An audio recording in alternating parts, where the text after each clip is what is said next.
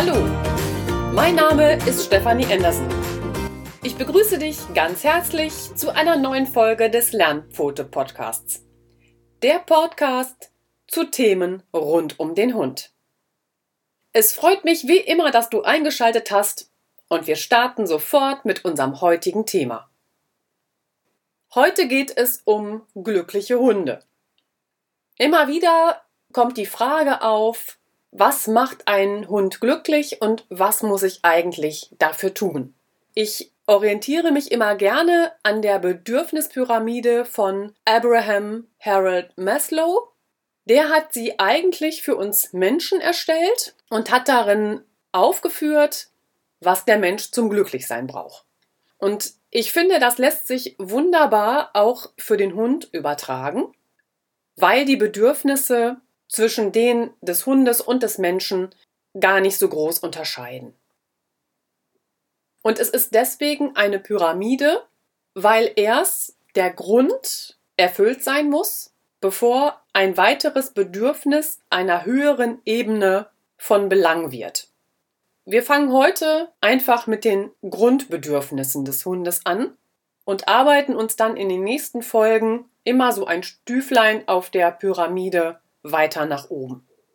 Also die Bedürfnisse unserer Hunde, die können wir mit den unseren auf jeden Fall gleichsetzen. Hinterher ist so ein bisschen fraglich, ob beim Hund an der Spitze der Pyramide wirklich die Selbstverwirklichung steht. Das hat Maslow in der Bedürfnispyramide für uns als Spitze gesetzt, die Selbstfindung. Ich glaube da nicht, dass dies ein ausreichender Versuch ist, die Motive des Hundes zu erklären.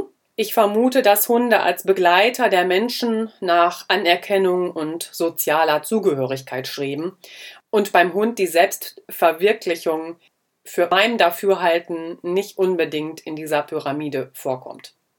Aber man muss ganz klar sagen, hier ist die Forschung noch in den Anfängen und dieses Feld ist noch nicht vollständig erforscht. Aber kommen wir jetzt zu den Grundbedürfnissen. Die sind bei unseren Hunden und bei uns Menschen sehr ähnlich. Und werden sie nicht erfüllt, kann man ganz klar sagen, dass es beim Hund zu Störungen kommt. Berücksichtigt werden muss, dass ein selbstständig und autark lebender Straßenhund, was wir so als Straßenhunde bezeichnen, abweichende Bedürfnisse zu unserem, ich sag mal, deutschen Familienhund haben wird. Das nur so vorweg. Jetzt kommen wir zu den Grundbedürfnissen unserer Hunde. Die Grundbedürfnisse bestehen in Ernährung, Schlaf und Ruhe, körperlicher und geistiger Auslastung und der medizinischen Versorgung und Pflege. Beginnen wir mit dem ersten Punkt der Ernährung. Hunde sind seit circa 34.000 Jahren unsere anerkannten Begleiter. Somit hat der Hund in unserer Obhut das Anrecht auf eine ausreichende und zuverlässige Fütterung. Welche Merkmale sollte eine Fütterung eigentlich erfüllen? Es ist wichtig, dass der Hund ein hochwertiges und vor allem auf seine Bedürfnisse abgestimmtes Futter erhält. Das heißt, er hält damit sein Normalgewicht. Es ist also wichtig, dass ich mir anschaue, was habe ich für einen Hund. Manchmal ist es auch ein bisschen vom Charakter des Hundes innerhalb der Hunderasse entscheidend. Ist er sehr agil? Handelt es sich um einen Senior? Habe ich gerade einen Welpen in die Familie aufgenommen? Da muss ich die Bedürfnisse des Hundes abstimmen auf ein entsprechendes Futter. Und unter der Futtergabe muss er sein Normalgewicht halten. Dann ist er ausreichend und gut versorgt. Ja, in die Ernährung hinein spielt natürlich das Wasser. Der Hund muss ständig frisches und sauberes Wasser erhalten. Das waren jetzt so die Basics der Ernährung. Das würde ich gerne noch ein wenig ausführen denn bei der Ernährung gilt es einiges zu beachten. Habe ich ja gerade schon angerissen. Es ist etwas anderes, ob ich einen Senioren oder einen Welpen füttere oder einen Erwachsenenhund. Wenn du einen Hund fütterst und Welche Menge er erhalten sollte, ist eben von diesen Faktoren abhängig. Ich würde Welpen und Senioren mindestens dreimal am Tag füttern. Erwachsene Hunde, so wie meine Labrador-Hündin die Lina, sollten zweimal täglich ihr Futter erhalten. Es gilt auch zu beachten, ob ein Teil des Futters über den Tag verteilt als Belohnung eingesetzt wird. Auch da gilt es, die Belohnungsmenge an die Ernährung anzupassen und entsprechend Futter abzuziehen oder direkt in die Berechnung einfließen zu lassen, um dem Hund damit gerecht zu werden. Außerdem muss die Fütterung an einem ruhigen und störungsfreien Platz erfolgen. Dazu gehört, dass du deinem Hund in Ruhe seinen Napf leer fressen lässt.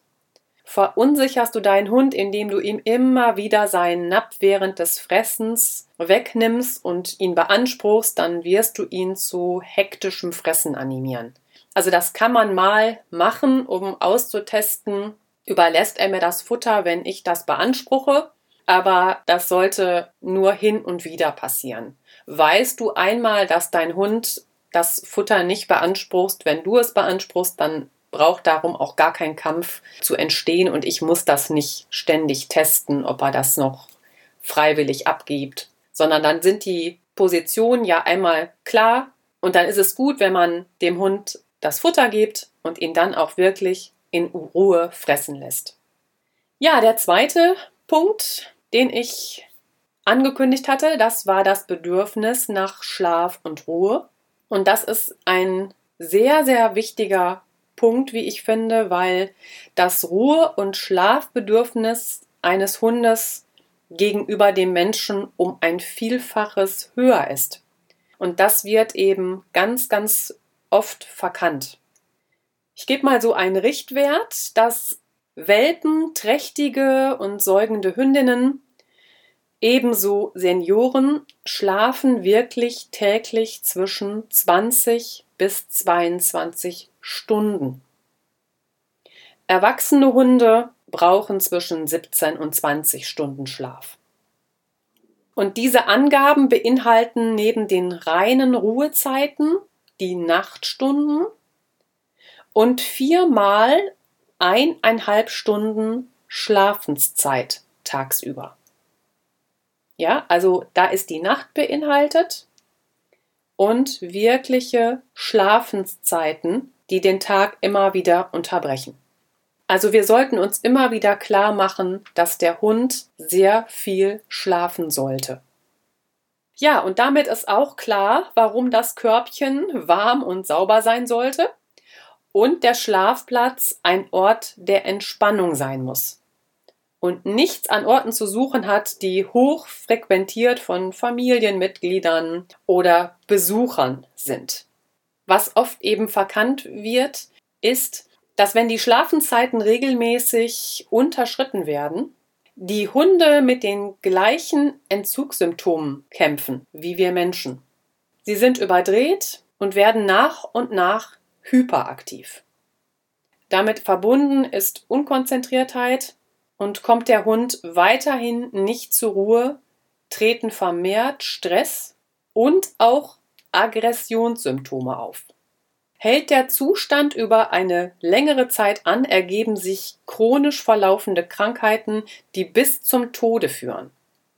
Also wir wissen von uns Menschen, Schlafentzug gehört zu Foltermethoden, eben weil der Schlaf einen so großen Einfluss auf unsere Gesundheit und unser Wohlbefinden hat. Und damit ist eigentlich klar, wie groß unsere Pflicht ist, für entsprechende und entspannte Ruhezeiten unseres Hundes zu sorgen. Also bitte nochmal darüber nachdenken, in welchem Modus bin ich eigentlich mit meinem Hund? Wie gestaltet sich unser Familienleben und bekommt mein Hund genügend Zeit zu entspannen und wirklich auch zu schlafen? Ja, neben dem Schlaf und er ist wirklich sehr, sehr wichtig, hat der Hund trotzdem das Bedürfnis nach körperlicher und geistiger Auslastung. Und da sind wir schon bei Punkt 3. Hier stellt sich immer wieder die Frage, wie groß muss körperliche Bewegung sein und wie und was bedeutet geistige Auslastung eigentlich? Ja, zur Bewegung. Der Hund zählt ja zu den Lauf- und Raubtieren. Und da ist es auch völlig egal, ob er knuffelig und klein ist. Alter und Gesundheit des Hundes spielen eine ebenso wesentliche Rolle wie der individuelle Bewegungsdrang. Und natürlich ist der Bewegungsbedarf nicht bei allen Rassen gleich stark. Das macht es ebenso schwer, eine pauschale Angabe zu der Dauer von Gassi-Runden zu geben. Und trotzdem, ja, möchte ich dir gerne eine Orientierung bei der körperlichen und geistigen Auslastung geben. Ich würde mal so täglich von 1,5 bis 2 Stunden ausgehen. Ja, wenn du jetzt an dieser Stelle vielleicht denkst, das kriege ich ja nicht hin und äh, jeden Tag schon mal gar nicht, du musst überhaupt kein schlechtes Gewissen haben, wenn das Tagespensum an Spielzeit und Spaziergängen mal nicht so lange dauert. Beschäftigst du dich intensiv mit deinem Hund, dann gilt hier einfach, die Qualität geht vor Quantität. Und auf der anderen Seite würde ich dir sogar zu einem ganzen Ruhetag raten, wenn du schon sagst, Mensch, also ich bin super viel mit dem unterwegs und wir haben Spielzeiten und so, das ist alles super, dann macht es manchmal trotzdem wirklich Sinn, einen ganzen Ruhetag einzuhalten. Der Hund sollte von klein auf lernen, dass es Tage gibt, an denen nichts passiert. Und da würde ich den Spaziergang wirklich auf ein Minimum reduzieren. Ansonsten hat man so schnell einen Hund, der sein Beschäftigungsprogramm regelrecht einfordert. Und was am Anfang natürlich noch süß und spaßig erscheint, wenn der kleine Welpe mit seinem Spielzeug angelaufen kommt, ja, das ist bereits beim Junghund, der seine 30 Kilometer Radtour braucht. Und dabei braucht natürlich in Anführungsstrichen, das ist schon keine reine Freude mehr. Und ganz arg wird es dann, wenn man als Besitzer krank ist und der Hund fordert sein Bespaßungsritual ein. Ja, und deshalb rate ich immer dazu, führe am Anfang einen Wellness-Tag ein. Ein Tag der Pause und des Auftankens. So kann eigentlich Entspannung und auch die Ruhezeiten, die können nie zu kurz kommen. Und mit diesem Wellness-Tag, da habe ich gleichzeitig auch einen neuen Spannungsbogen geschaffen. Und die Spaziergänge mit mir erhalten einfach auch einen neuen Wert. Die werden wieder wertgeschätzt. Und wenn ich dann noch hingehe und die Spaziergänge abwechslungsreich gestalte, dann tust du gleichzeitig ja wieder etwas für die Beziehung zu deinem Hund. Grundsätzlich bleibt einfach noch zu erwähnen, dass der Hund ausreichend Gelegenheiten braucht, sich zu lösen. Und bei Welpen sind das etwa alle zwei bis drei Stunden und vor allem nach dem Fressen und nach dem Spielen. Bei erwachsenen Hunden ist das so circa drei bis fünfmal am Tag. Ne, es hängt eben vom Alter ab, von der Rasse, wie der Hund es gewöhnt ist. Was passt in meinen Alltag? Wie gestalte ich den? Also das ist so ein Anhaltspunkt so ein Richtwert, man muss immer den Einzelfall sehen. Ja, ein weiteres Grundbedürfnis des Hundes ist für mich die medizinische Versorgung und Pflege. Da gehört für mich eben auch dazu, dass du deinen Hund bürsten solltest. Damit würde ich immer beginnen. Die meisten Hunde lieben es und dabei kannst du dir gleichzeitig die Haut und die Ohren ansehen. Ich habe mir damals bei der Lina von meinem Tierarzt zeigen lassen, wie ich die Ohren richtig säubere und trockne. Also gerade ne, ein Laborator, der super gerne schwimmt. Bei dem ist es wichtig, dass die Ohren nach dem Schwimmen eben getrocknet werden. Diese Schlappohren, da neigt der Hund einfach dazu, auch Entzündungen zu entwickeln wenn dein Hund da auch betroffen ist und du unsicher bist, Mensch, wie reinige ich eigentlich so ein Ohr, wie halte ich die sauber, wie trockne ich die eigentlich richtig, dann geh gerne zu deinem Tierarzt und lass dir das da fachmännisch zeigen. Und auch die Haut bedarf deiner Aufmerksamkeit. Gerade im Frühjahr, im Herbst musst du verstärkt auf Zecken achten und diese solltest du so schnell wie möglich entfernen. Deshalb gehört für mich auch so ein Zeckenset grundsätzlich in die Gassi-G-Tasche. Ein weiterer Vorteil des regelmäßigen Bürstens ist eben auch, dass du einen Flohbefall in kürzester Zeit bemerken würdest und du dann eben sofort handeln kannst. Und hier berät dich natürlich auch immer dein Tierarzt.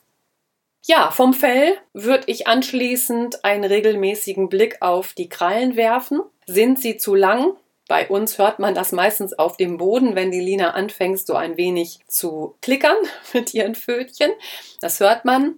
Dann müssen sie halt gekürzt werden. Und das kannst du dir entweder auch von deinem Tierarzt zeigen lassen oder wenn du sicher bist, direkt vornehmen. Und das ist sehr wichtig. Nämlich läuft der Hund grundsätzlich auf zu langen Krallen und nicht auf seinen Ballen, dann kann es zu Arthrose kommen. Das gleiche gilt für das Fell zwischen den Ballen. Ist es zu lang und so buschig, dann solltest du es auch schneiden und kürzen. Ist der Hund dabei zu unruhig, bitte versuche dich nicht allein da durchzusetzen.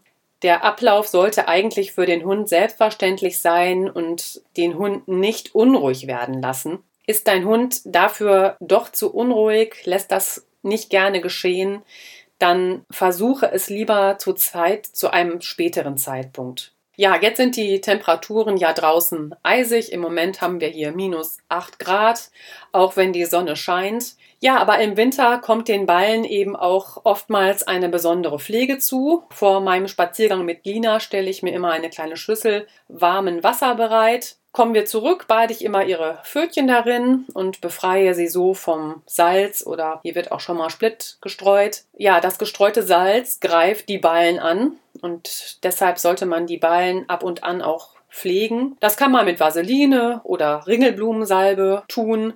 Ich habe auch gute Erfahrungen mit Kokosöl gemacht. So reißen die Ballen einfach nicht ein. Sie sind dann so ein bisschen geschmeidiger und das tut den Pfoten einfach gut. Ja, mir ist auch das Thema Zahnpflege ein wichtiges Anliegen. Deshalb putze ich meinem Hund regelmäßig die Zähne. Lina bekommt schon Knochen zum Knabbern, um auch die Zähne zu pflegen. Sie bekommt auch Kaustängchen und trotzdem putze ich ihr regelmäßig die Zähne und ich benutze dazu einen Fingerling, den man auch für die Pflege der Milchzähnen bei Babys verwendet. Und die haben so eine kleine Oberfläche, die ist aufgeraut. Eingestrichen mit Kokosöl gehe ich dann über die Zähne von der Lina als würde ich Zahnpasta verwenden. Das lässt sie sich eigentlich gerne gefallen, weil das Kokosöl mundet ihr sowieso.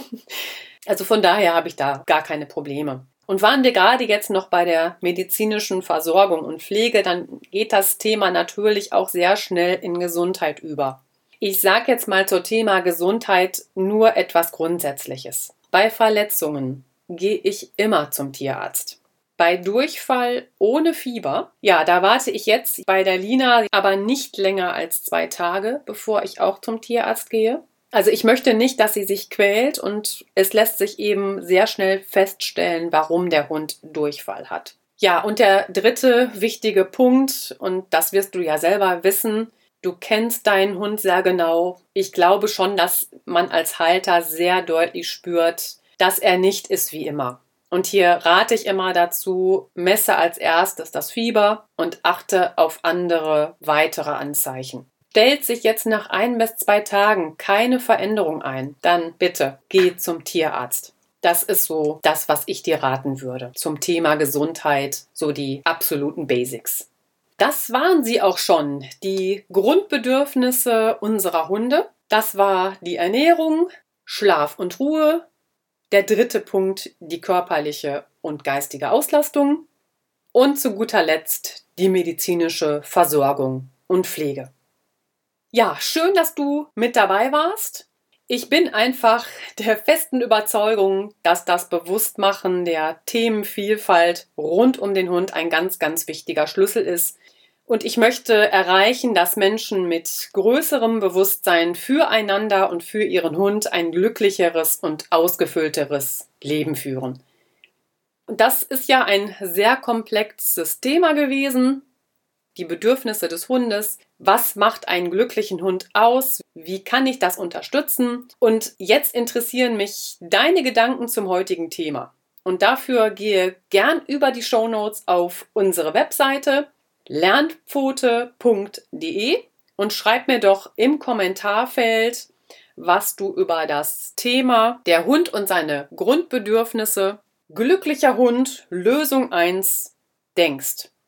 Oder schreibe mich direkt an über meine Mailadresse, das ist lernpfote.web.de. Ich freue mich jetzt auf das nächste Mal mit dir. Hab eine gute Zeit. Deine Stefanie.